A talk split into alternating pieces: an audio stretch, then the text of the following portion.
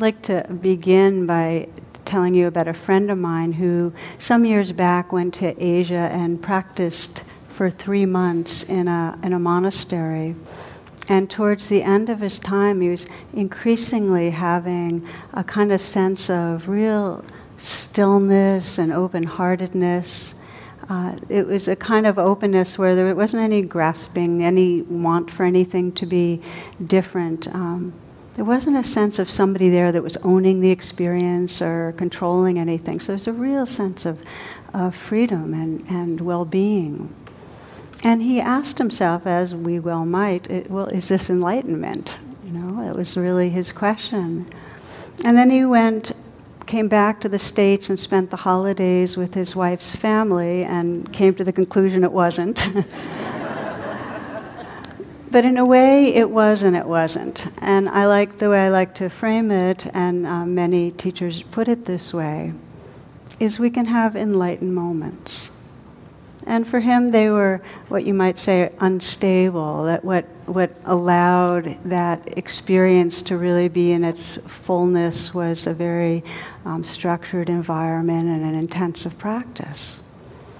Uh, but you know, I've heard from many of you. Many people tell me at the end of some of our retreats, and even after a class, that there was this this time of kind of settledness and our quietness, our touching some peace, or feeling of this heart that was not holding back love.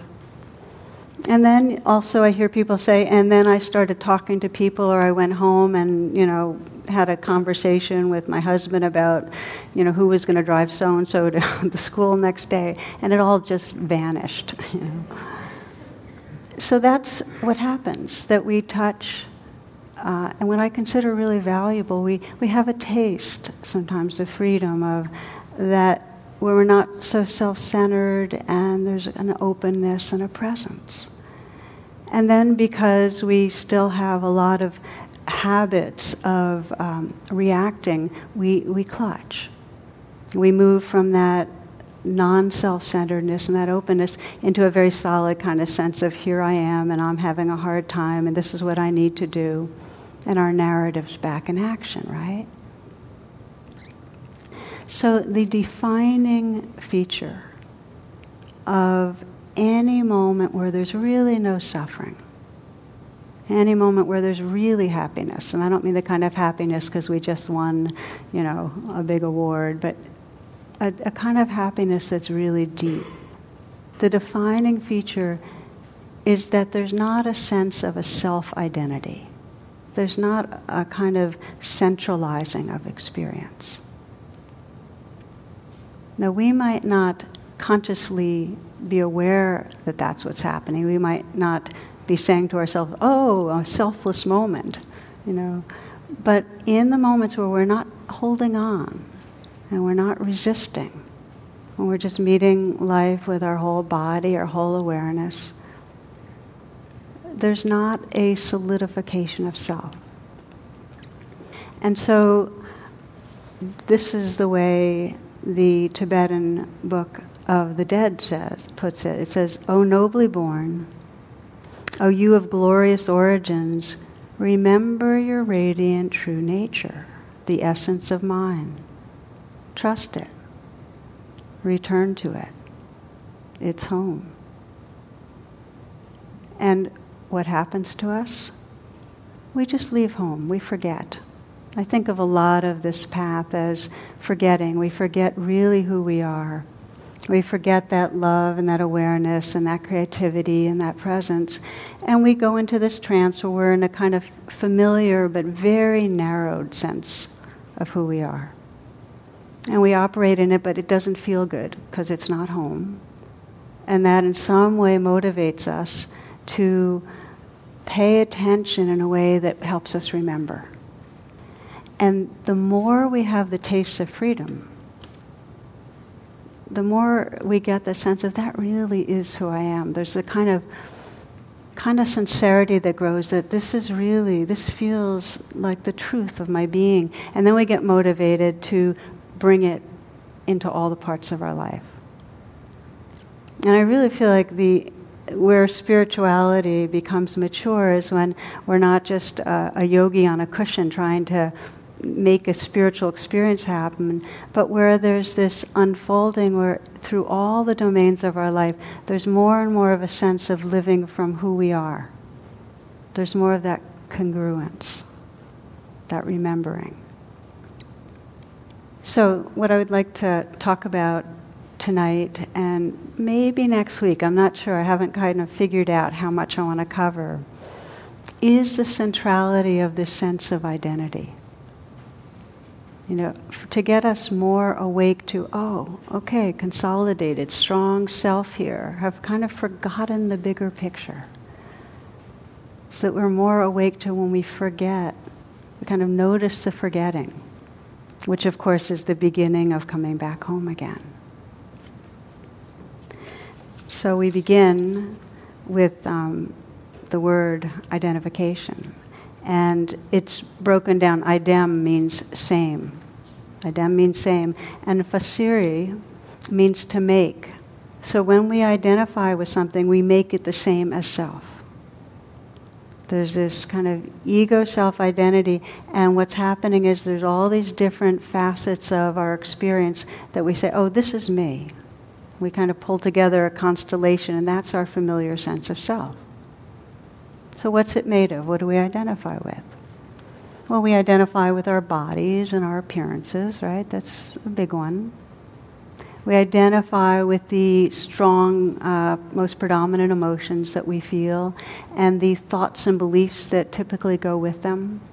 That feels like me.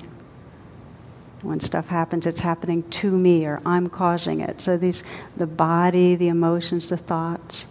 And of course, we identify with our roles, we hold them tight. That is me.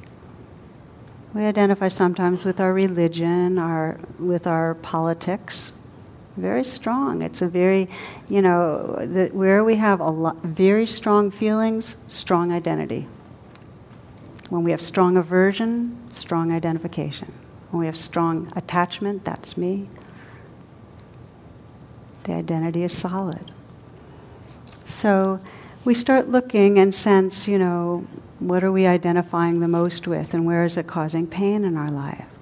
And sometimes it's not. You know, we, we hold together this constellation with this narrative. We're always talking to ourselves about who we are and what's happening in our life.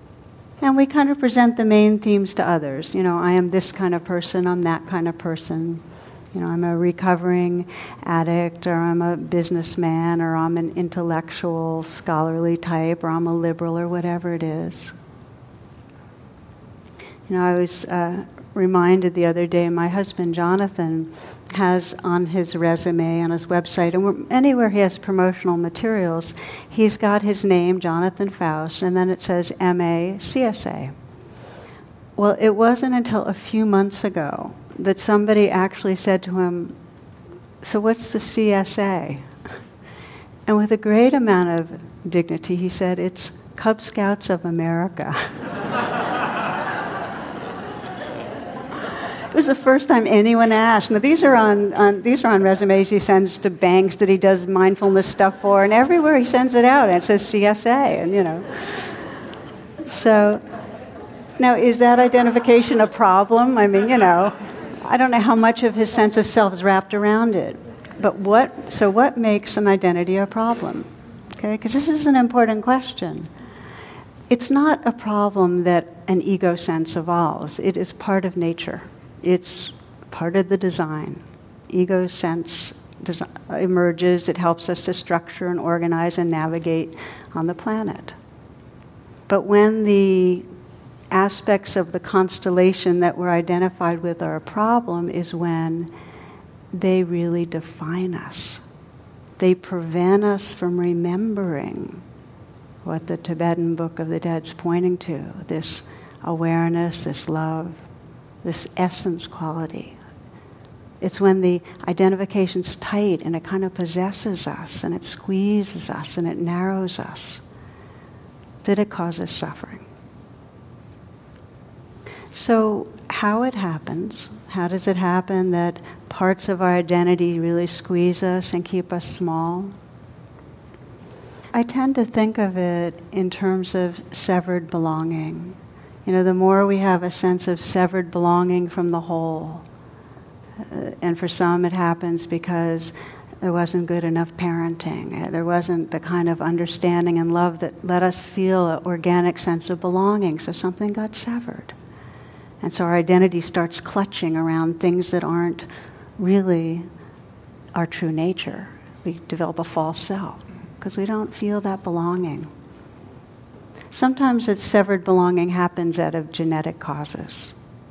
And largely it happens because of the dis-ease of the cultures we live in. What are the messages we're given? Those messages help to shape our identity. And that identity is less than the truth of who we are. So if we believe it, if we're afraid we're falling short, or if we are inflated because we're so great, we're not going to see who we are. So there's a familiar domain that we know about that happens when we feel disconnected that most of us have some of. And that's it, shows up when we don't feel lovable or don't feel worthy. And there's this sense of uh, a limited self sense. It's marked by feelings of failure, often that we're just not making it, or cravings that can never be really satisfied. And it's marked by difficulties with intimacy and anxiety. And that's our sense of self. It's a small sense of self. And for most of us, it also involves a sense of separate from others, and others are bad or wrong in some way or are letting us down. So, this is again the pain of that limited self sense. It's interesting to me, both Western and Eastern psychology are very focused on this identity we have.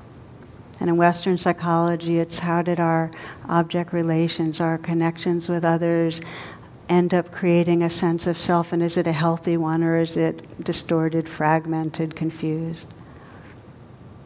in Eastern psychology, the assumption is that not only do we have suffering from the way the distortions of the self senses form, but any sense of self gets in the way of us really perceiving our wholeness.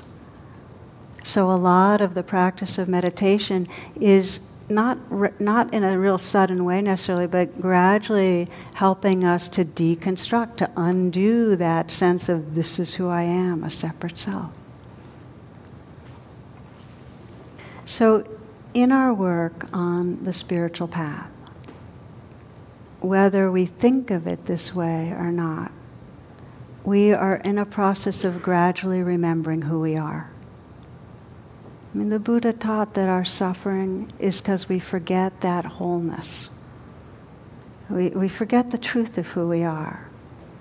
And, and it's almost this invitation just to notice anytime you're suffering, who are you believing you are?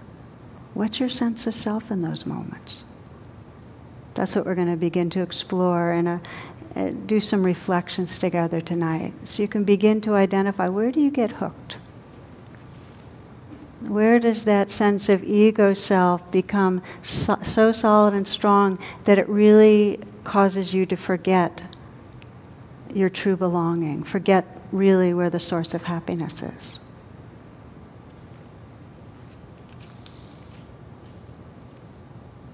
So I like to begin with the way we get identified with our body because it's, in a way, the most basic it's also quite workable. We can begin to see it pretty clearly. And, and so it's very, it's kind of a simple way we just get defined, and for many it's by our health. We're certainly defined, most of us, by gender, by sexual orientation, by appearance, by, by our sense of age and our, how old am I. By, so what happens is, let's say there's sickness this sickness is owned by me, it's happening to me, it's caused by me. It has a very self sense to it. We identify with it, it's oppressing me. That's just an example. And then we, we identi- when we're identified with bodily things, we look at others and who do they become? What's the veil? We see another person, they're a cancer patient. all of a sudden that's predominant. It stops us from seeing who's there. Are they obese? Are they a model? Are they an athlete? Are they an old person? Are they in some way disabled? It stops us from seeing. I remember reading Stones from the River. How many of you read that book, Stones from the River? Can I see? It focuses on dwarfs, and uh, the the protagonist is a dwarf. And I remember reading it and with horror, realizing that all my life, whenever I had thought of or seen uh, anything to do with dwarfs, it was like I did not think, oh, human subjective beingness. In some way, it was like other. And it was like a real embarrassing horror when I, because you, you fall in love with the protagonist and her humanity, her, her vast goodness. How much do we look at e- each other and in some way get blinded by body? And then our culture, uh, so many standards about appearance and, and sexuality and gender that, can, that really confine us. Um, about aging, that aging and sickness is like an insult it's like this, and I can I can sense it for myself. I'm going to be turning 59, and in some way, I'm in, there's sometimes a sense that I'm battling the insults of aging. You know, yet another's coming my way, and then this new wrinkle and this new thing. You know, it's like I'm I'm kind of like uh, at at war in some way with this natural process, and it's offensive. I mean, how many of you can sense that as like it's just this this message from the culture that what's desirable and good is not, you know, not old necessarily. I remember seeing a little cartoon of a couple in their mid 80s and their rockers on a on a porch, and she and he's saying to her, "So now you want to have an open relationship?"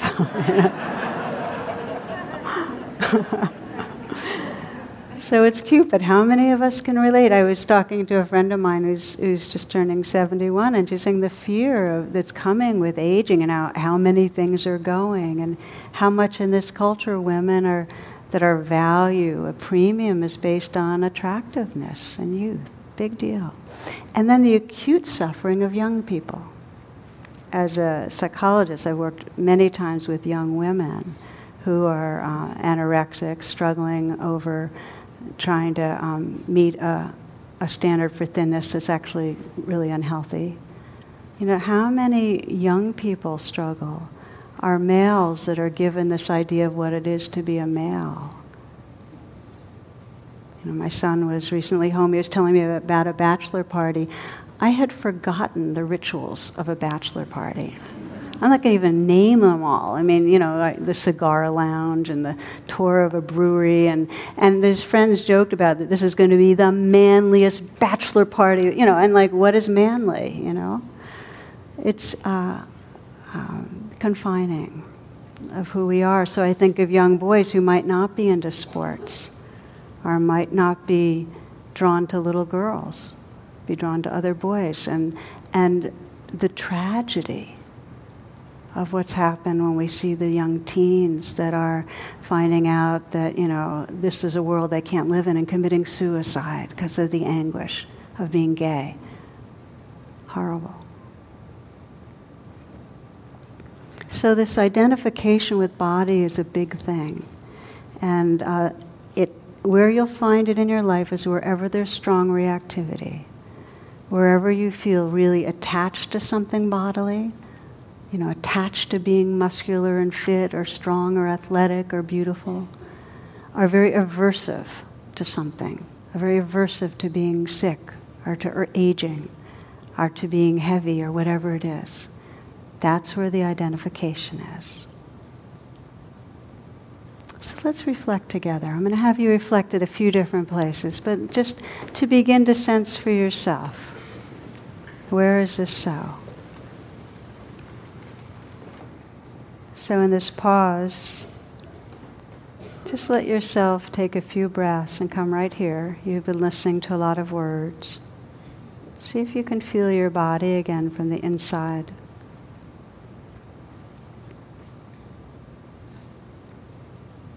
And also let yourself sense how you relate to or experience your body.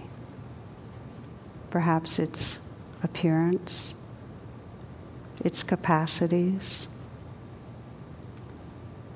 its level of health.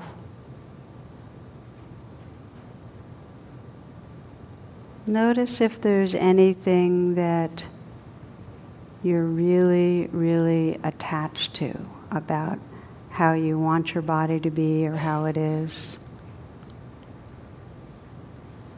Or if there's anything you're really aversive to, what you really don't like, what you really feel should be different and you want to be different.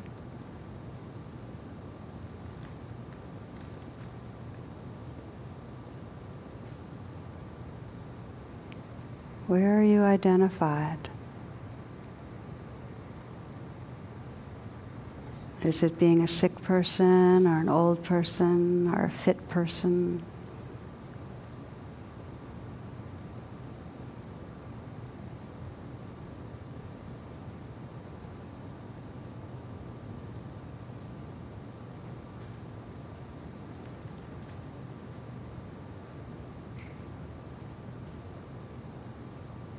If you find somewhere that you can sense there's a strong identity, a strong wanting or fearing, a sense of the kind of so- solid self in there that's wanting or fearing something about the body, you might ask, is this who I really am? Is this older person or heavy person or sick person who I really am?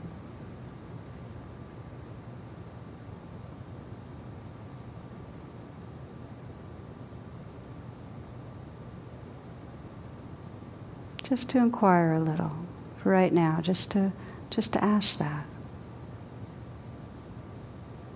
Maybe you've had the experience of looking in the mirror over the years and all of a sudden realizing you were looking at your parents' face.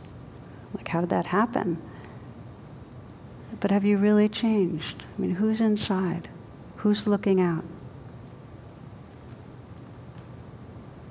You know, for some, it's getting older or getting real sick, that's all, this wisdom arises, that there's this kind of transparency all, all of a sudden. You can sense spirit shining through, that this body is changing, coming, going. So there's not so much identification, but for most of us, before that, there's a lot of grasping, a lot of aversion. And the truth is, these bodies will keep changing and eventually grow old if you don't die young and deteriorate and die. And if the self, if your self sense is identified with the body, you're going to be on a ride that's destined to be very difficult. So, what helps us to loosen that identification? To remember something more is the inquiry.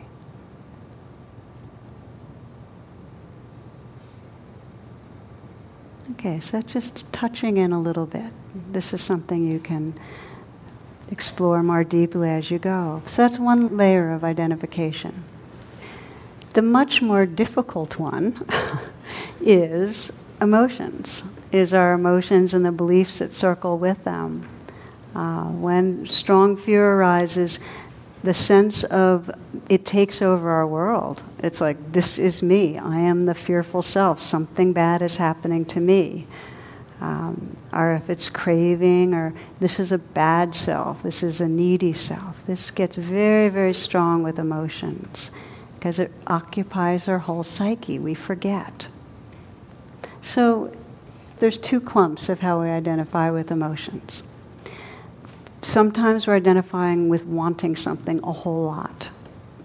So you might sense, okay, what's this wanting self here? What are the things you want? And we sense it's when we're really wanting, let's say, a romantic relationship, or we really want someone's approval or attention, or really wanting a certain job or to win something. I often share that line when a pickpocket sees a saint, he or she sees the saint's pocket. You know, when we're really wanting, what happens to our vision, to our attention? You know, if you're on a, if you're traveling and you have to pee, what are you looking at in the scenery? You know, you're looking for a rest stop, right? Yeah, unless you're a guy. They get it different in different ways. So our attention gets fixated. We lose sight. We forget. Some of you might remember this story. It's one of my favorites of a man and a woman sitting next to each other on a plane, and she, they're in the there, she's there and she sneezes and she takes out a tissue and she wipes her nose and shudders really violently for 10, 15 seconds. And then he's kind of surprised, goes back to his reading, but it happens again. She sneezes, takes out a tissue, gently wipes her nose, but then she shudders again really violently. He's getting more curious about this shuddering, what is going on with her. So it happens one more time. She sneezes, wipes her nose, and shudders, and finally gets up his courage. And he, he says, Look, you've, you've sneezed three times and wiped your nose and shuddered. What, what is going on? And she said, Oh, I have a, a very strange condition. When I sneeze, I get an orgasm. and, you know, he's, he's a little surprised by that. He goes, Oh, what are you taking for it? And she said, Pepper.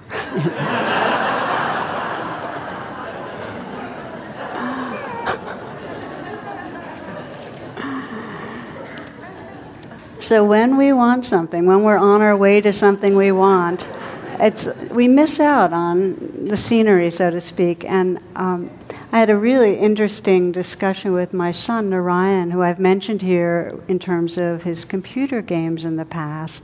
And he's got a it's proportional now in his life, but it, he's he has kind of self-analyzed it because he's very into Magic: The Gathering. Some of you might be familiar with, and some other games.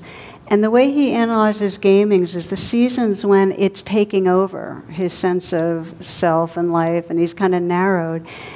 He uses the chemical term, he's kind of on a conditioned dopamine cycle, whereby every time he reaches a certain level, he gets a dopamine fix or hit that really feels good, and it, then he wants to get the next, to the next level in the game. He gets another hit, and he's always on his way somewhere, and it's kind of exciting and it's addictive and this is interesting to me.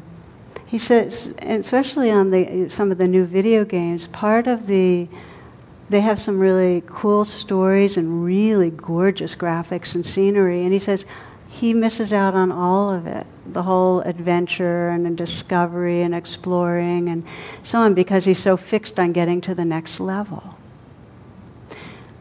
well, what is happening to us when we're doing our achieving and trying to prove something? And in some way we accomplish something and check something off the list, but then we're driven to the next. I mean, how long is it when you finish a project before your mind is already looking at what next you're going to do? I mean, for me, it can be just a matter of seconds, you know. I mean, we, I watch it. So we have these fixes, and within it is the sense of the doing self. There's an identity, the achieving self, the mastering, the self that's got some levels of mastery. Now, mastering itself can be a wonderful part of our unfolding. But when the drive to master becomes an addiction, the cycles that I described, we forget who we are. We become this achieving self that's always trying to make the next best thing happen. We can't rest. We can't remember, as the Tibetan Book of the Dead describes it, that radiance of our nature. We don't come home. So let me ask you again to reflect. Well, this time we're going to reflect a little bit on the wanting self. Again, you're looking for where you might get hooked. The Tibetans have a word called shenpa, which is that stickiness where you where you're wanting something and you just keep going after it and you can't really settle into presence. For you, is it the wanting for accomplishment or achievement? Are you wanting attention? Are you wanting a partner or a different partner or something to do with a close human? Is it more to do with substances where you get caught?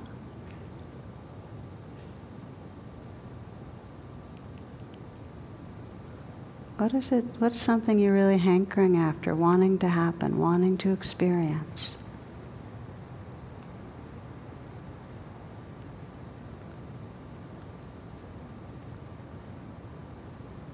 As you consider this, just imagine yourself in the thick of, of wanting mind when you're the wanting self. Whether it's wanting another bowl of ice cream or wanting a, jo- a certain job or wanting something to do with material goods or whatever it is. You might even exaggerate right, right now to really tune in. What's your body like when you're wanting? You're wanting something to work out in a certain way. What's your body feel like?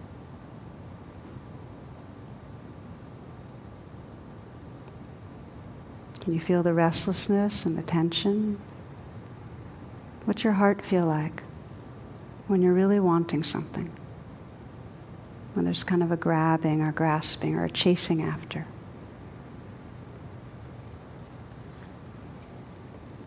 What's your sense of yourself when you're wanting? Do you like this self that's here when you're wanting something a lot very strongly? You're wanting somebody to be a certain way, you're wanting something to happen or something to change. Do you like the self sense?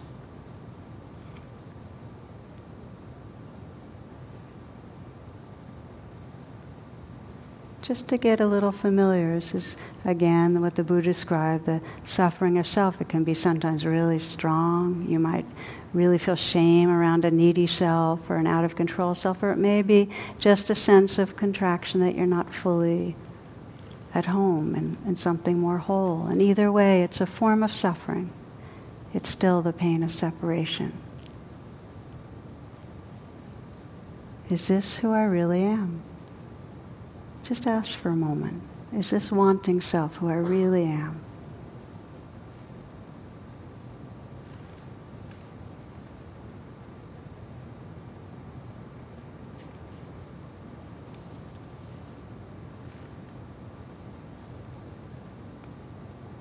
Again, this is a to be continued. It's a very useful question I find to ask myself when I'm caught is this who I really am? Just to, in some way, some way jog something.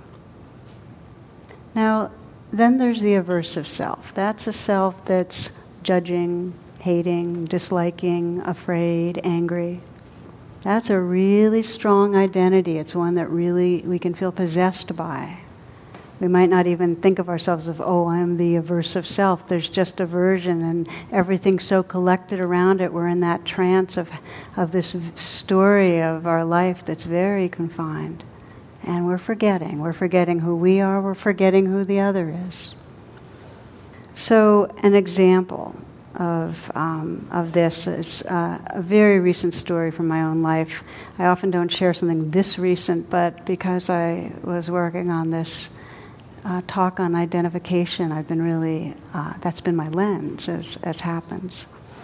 And uh, I was with a, a, close member of my family who's dealing with impending loss and really, really struggling. And um, I, my, my intentions usually to be with somebody and, you know, kind and present. I got into this role that sometimes happens to us where I tried to fix things and I had an idea what should happen. Really dangerous. you know, I was trying to make some things right and I had a very strong opinion on it. And for a spell, rather than really a sensitive attending to her, you know, feelings of, of grief and confusion, I was being more controlling and more, you know, here's what we need to do and so on. It was really hurtful. It was really hurtful. I caught it. I apologized, uh, but you know, it didn't. Wasn't quick makeup. You know, it was it was hurtful. I had, had been not been sensitive. So I, um, over the rest of that day, uh, I was feeling very much, uh, really down on myself. I went into a real bad self kind of experience. And I was not thinking, oh, but the whole of me is radiant awareness, and this is just a little wave on the surface of my ocean. And, you know, I was not there, you know. I, you know, it was, it was like a very strong feeling of this, you know, really yucky stabbing feeling in my heart. So it was a limited self sense this is my identity contracted. I was into bad personhood, and uh, I was identifying with those waves of bad personhood, that constellation. Now, when we're the victim, it's still a small self. I mean, she, as we could explore together, was caught in her um, a victim, and it still has a feeling of not okayness, and we've still forgotten who we are. So let me ask you to reflect on where where aversiveness has ended up becoming a kind of centralizing place in your life, where you might find that stickiness of self and identification with aversion. So again, you can just close your eyes and check in. And you might just scan, because again, identification happens when the feelings are very strong. What are situations where you get caught in maybe fearing what's going to happen? Or when you're really triggered by someone, angry, betrayed. Or when there's, as I experience, a kind of shame or down on yourself. What are the situations? Or is there one that stands out for you that you can investigate right now?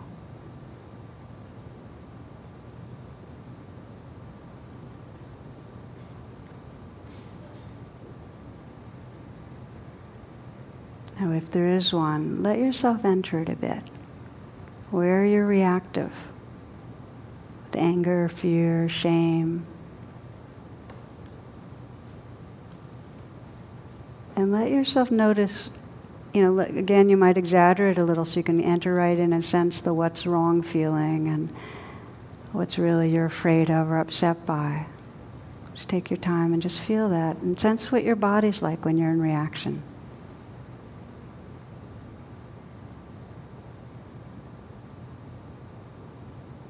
When there's judgment or real anxiety about what's going to happen, shame. What's your heart feel like?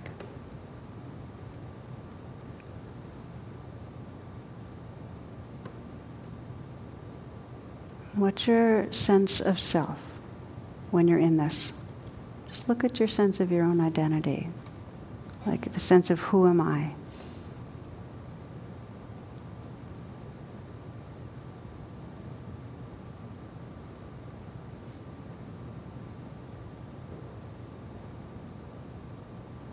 You might notice if you like this self.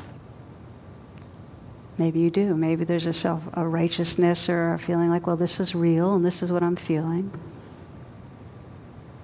But ask yourself even more deeply is this who I really am?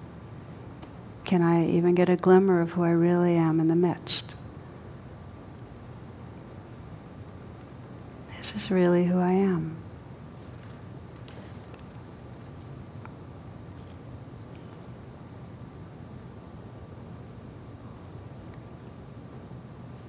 Okay, just gently come on back.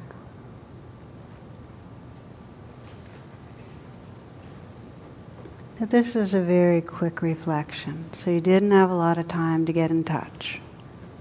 But for those of you that maybe got in touch with a, a strong current reactivity in your life, you might have noticed, as I describe with myself, that if you're really in it, it's a strong reaction, it does feel like me in those moments. This is, yeah, this is, this feels very solid, very like me. And to too quickly try to say, yeah, but what about that, that wholeness and that radiance and that love, would actually be to dishonor the actual experience in the moment. You don't want to jump too quickly. So that inquiry of, is this who I really am, is useful just to kind of open things up a bit, but you want to stay with the experience. And so what I'd like to do is is for this last part of this talk is explore how do we with a, with a real authenticity move from that grip of identification to more freedom without dishonoring the realness of the feelings. Because I've seen many, many oh, teachings or practices that says, oh, you're angry, well, don't water the seeds of anger, go to this. but in a way it buries what's there and it confirms this this kind of sense like I'm bad for feeling this. Does that make sense? So, what is a re- really an honoring way that we can stay with what's there, but wake up through it to who we are? I like as a metaphor something I've been um, using a bit for years and years, and a bit tonight, of if you sense yourself as an ocean, that there are some patterns of waves that we've come to say, oh, this is me. And when we get when there's a lot of reactivity, it feels strongly like me, and we do forget the vastness and the depth and the full aliveness and the radiance and the goodness. We forget. So the practice is not to say, oh, those waves, they're not me. It's to have a way to feel the waveness and discover the oceanness inside it so we can sense the vastness of what we are and still honor the play of feelings, emotions, and thoughts as they're moving through. To not be exclusively identified. So let me share with you a little more of how I worked with what was going on for me, because as I mentioned, this was just a few days ago, and um, and it was pretty strong. Um, as you know, hurting people that you love, it can really cause a contraction. so for me, when I began working with it, the first step is always recognizing what's going on. So I started recognizing the thoughts that were going on, and the thoughts were, how could I? You know, I teach this stuff. I teach about not fixing but being present. How could I? You know, it was that kind of a feeling. And then there's, you know, thoughts that, you know, uh, just that morning I had done my meditation. I felt really open and so on, and I ended with that prayer. Please, may I live this day from loving presence. My whoever I'm in touch with, may there be kindness and understanding. You know, I had that prayer. How could I? You know, so there was that feeling, and then or that thought, and then and you know the feeling of bad person and this aching heaviness that I mentioned. The next step was to let the feelings be strong enough that I could recognize, oh, this is suffering. This, I'm caught. There's a caughtness, a feeling of separate and bad and caught. There's some forgetting, there's suffering here. And I find it very useful. I sometimes call it the ouch moment, just to name this is hard, this hurts, this is suffering. And if we can even remember, it's not my suffering, it's the suffering. You know, the Sufis talk about the mother of this world and that each one of us are endowed with a certain amount of the pain of the world. It's the suffering. Others experience it too. I'm not alone. So that was the first step is to feel how bad I felt and go, okay, suffering. This is suffering. And then how do I want to relate to it? As soon as we can get, ouch, this is suffering, there's a little more space to sense how do we want to relate. Which brings us to the most basic principle with the waves. It doesn't matter what waves are going on. What matters is how we're relating. And if there's no mindfulness, if we're completely absorbed in them, we're identified. If we're relating to the waves, not from them, we begin to reconnect to a larger sense of being. So, for me, how do I want to relate? I want to relate in a way that's kind and in a way that's forgiving. It does not help to um, condemn myself. It just doesn't help. It doesn't then make me set up to be a nicer person the next time. So that was the practice. And, and forgiveness, by the way, means you have to stay in touch with what feels so bad. You don't forgive by just doing a blanket statement, oh, forgiven, you're fine, go ahead, you know, do what you want.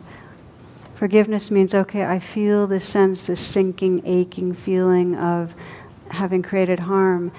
Forgiven, forgiven, be with it with kindness. And I usually put my hand on my heart because it helps me be more sincere and present with myself. So as I did that, there began to be this shift where that heavy, aching feeling, um, it became flooded with kind of a sorrow and a tenderness. And then there, that tenderness, if, if there was a voice to that tenderness, it would have been really simply, I really want her to feel some peace. I really want her to feel loved.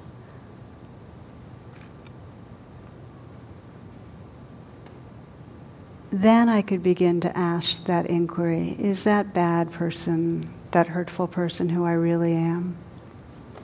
Then I could ask that with some integrity. Because then it was clear, yeah, those are waves of conditioning and they're part of this being. And they're not defining this beingness. There's love, there's awareness here. I was back in a kind of being the ocean and with the waves not denying the waves. The more that we have that perspective, then we can begin to enter the waves in a, a very, very whole way. We can meet them with our whole body. These are uh, the words of poet Danna Faulds, and she. This is a poem called "Go In and In," and it comes from a book of poetry called "Go In and In." And we're going to have that available in a few weeks because her poetry is so so powerful and simple. She says, "Go in and in, be the space between two cells." The vast, resounding silence in which spirit dwells. Go in and in and turn away from nothing that you find. So this is the process that we feel these waves and we're not saying, oh, bad or oh, this isn't me. We go in and in. We feel the waves. We feel the aliveness, the clutch, the pain, the soreness, the sadness, and the space that's inside everything. I think many of you know that they, they say that, you know, 99.9% of this universe is space. Now that includes the universe inside us. So when you go in and in to these waves of emotion and pain, if you really stay with it with courage, you find that space, that silence that's inside everything. Again, that's this expression of oceanness. You find the space, and then there's room for these waves. So, a few comments. I'm going to have you practice this in a moment this way of being with the aversive self and really opening up. But a few comments, which is that it begins with recognizing something's going on. If you can pause and say, oh, okay, whether you call it, you know, shenpa, that stickiness, or identification, or aversive self, or reactive self, okay, something's going on. And then you choose to hang out. You pause. You say, okay, what's going on? The thoughts, you recognize the thoughts, you recognize the feelings, and choose to be with forgiveness, with kindness then you'll be in a space that has that presence to go in and in and find your freedom. Okay, that's the sequence. There's a poet, another poet, um, I'd like to ne- mention tonight, and her name's Tara Sophia Mohr from the West Coast. And she calls this larger truth we discover when we go through the waves and find the ocean, she says that she calls it your other names.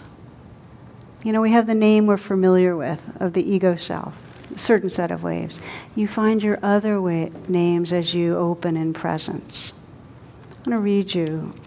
This is a little a poem she wrote called "The One Deep Inside Your Chest." Okay? It's again, same ideas going in and in, but it's a way of paying attention. And she talks about paying attention, in this case, to the body. You might also sense to the emotional body or to the behaving self. She says, this first part's recognized. Step back and watch your body being a body. Watch an arm move through space. Watch an ankle turn. For me, watch the thoughts play out. Watch the feelings that are going on. She says, watch your body as it likes things or doesn't, as it gets scrapes and bruises, as the skin darkens and falls into folds. Step back to the perimeter of the theater and watch your body on the stage. Can you feel, as you do, the one deep inside your chest who has existed forever? Can you watch? Can you know that you're associated with? It's part of, but can you feel the one deep inside your chest, she writes, who has existed forever? Who has made a thousand journeys, who feels like a comet in the dark, the inner filament? I know. No one ever told you. I know. It wasn't the name you learned to write at school, but that is the one but that one is you. That one is the real you. Can you feel inside? Can you feel the deep one inside your chest who has existed forever? So, in a way, this is what we're talking about tonight that we find our other names. We get caught in a narrow identity, wanting self, fearful self. And by presence, we start discovering a broader sense of our being that really is our refuge, it's our freedom. It's available to each of us. But it begins by just contacting our experience and going, oh, okay, suffering. Can I be kind? And then deepening presence, going in and in to that beingness. Again, before we practice, I want to say that when we discover that one who's always been there, that spirit, that that what sometimes describes as formless essence, it actually frees us to celebrate the waves, to celebrate this particular body in its uniqueness and aliveness, to celebrate the play of emotions and to celebrate the life that's being lived. Because what's happening is we're remembering our wholeness. We're remembering our belonging to all of life. This is John Soos. He writes, and it's like being belonging to life. He says to be of the earth is to know the restlessness of being a seed, the darkness of being planted, the struggle toward the light, the pain of growth into the light, the joy of bursting and bearing fruit, the love of being food for someone, the scattering of your seeds, the decay of the seasons, the mystery of death, and the miracle of birth.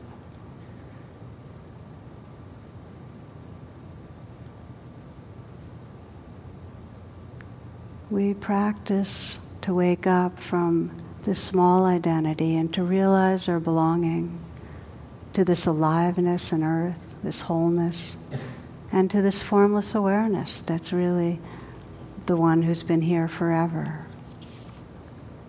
So we'll close together tonight with a, a final reflection, give you a chance just to explore, just three minutes short explore a place where you might get stuck in a more narrowed identity, a name that does not feel really good to you. Just sense a little bit on how we open.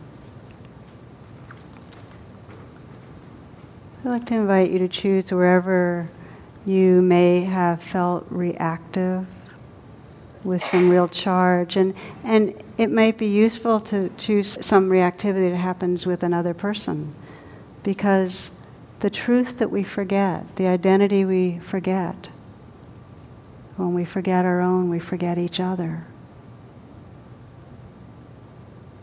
So, where might you have recently or more regularly gone into a fear reaction or judgment, hurt, blame, anger?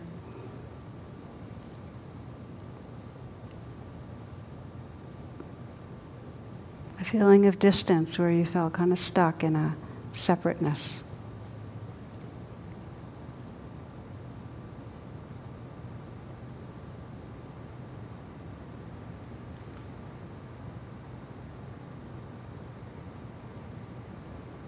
If you have a situation, just to go inside it enough so you can really, with a kind of courage, sense okay, so what's it like when I'm caught in that? How does my body feel? My heart?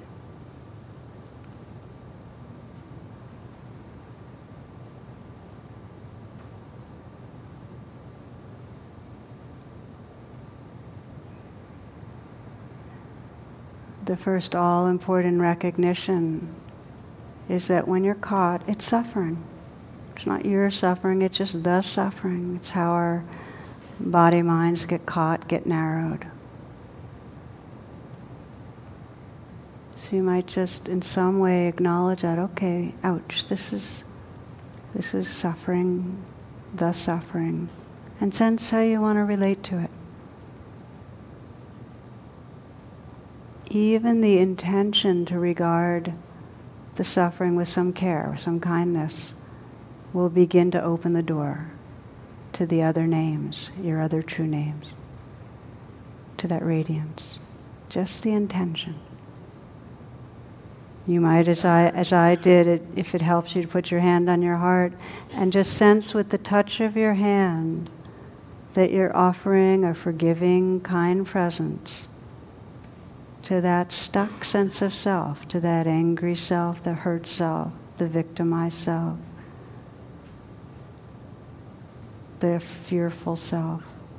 And notice what happens when you feel that touch and that kindness or even the intention to be kind. Notice what happens. You can vary the touch if you'd like. It actually helps you to really be intimate with your own experience till you're communicating a kind presence.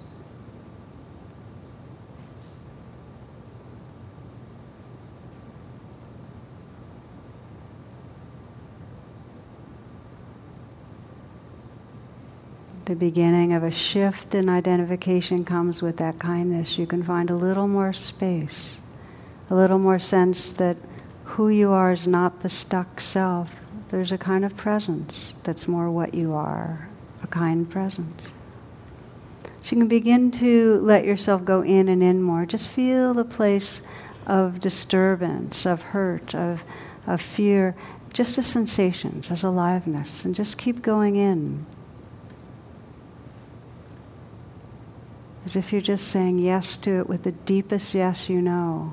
Yes, I'll feel this. Yes, be what you are. Just experiencing it as energy in your body. And see if you can begin to sense in this energy in your body some space that's inside it, space between the cells.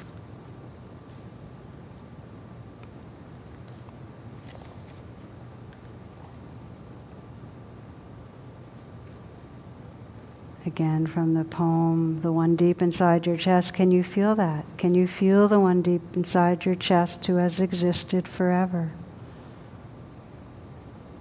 Who has made a thousand journeys? Who feels like a comet in the dark, the inner filament?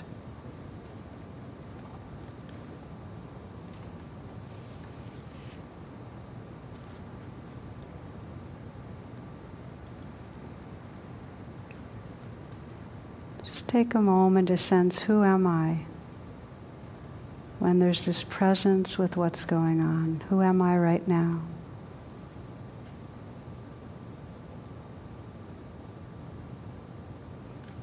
And can you begin to sense a tenderness, an openness, a presence that's more the truth of who you are than any personality, any particular emotion, any story? As Sri Nisargadatta puts it, he says, Love tells me I'm everything. Wisdom tells me I'm nothing. Between the two, my life flows.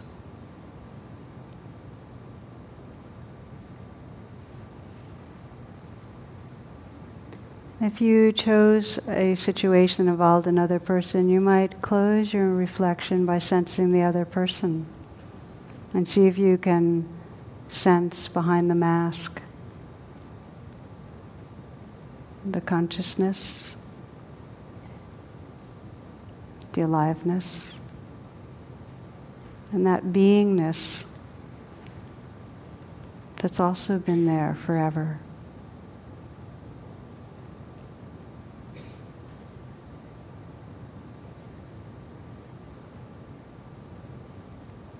So we close with metta. Just take a moment to offer yourself whatever blessing you'd like tonight to close the evening. Just whatever wish naturally comes to you for your own healing and freedom.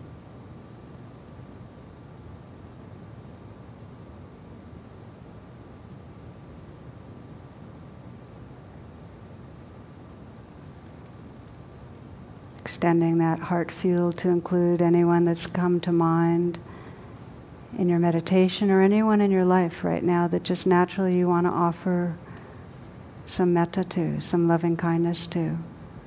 Just sense that person in your heart.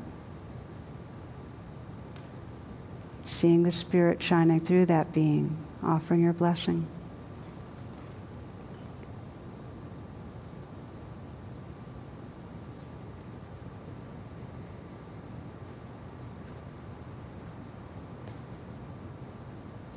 And we close by extending our blessings so that all of us here right now, listening or listening through podcasts or watching, all of us, that field of heart space, that, that waken, awakening heart space, just to send our prayers to all beings. May all beings everywhere realize their deepest nature as loving presence. Inhabit that nature and live from that nature. May there be peace on earth.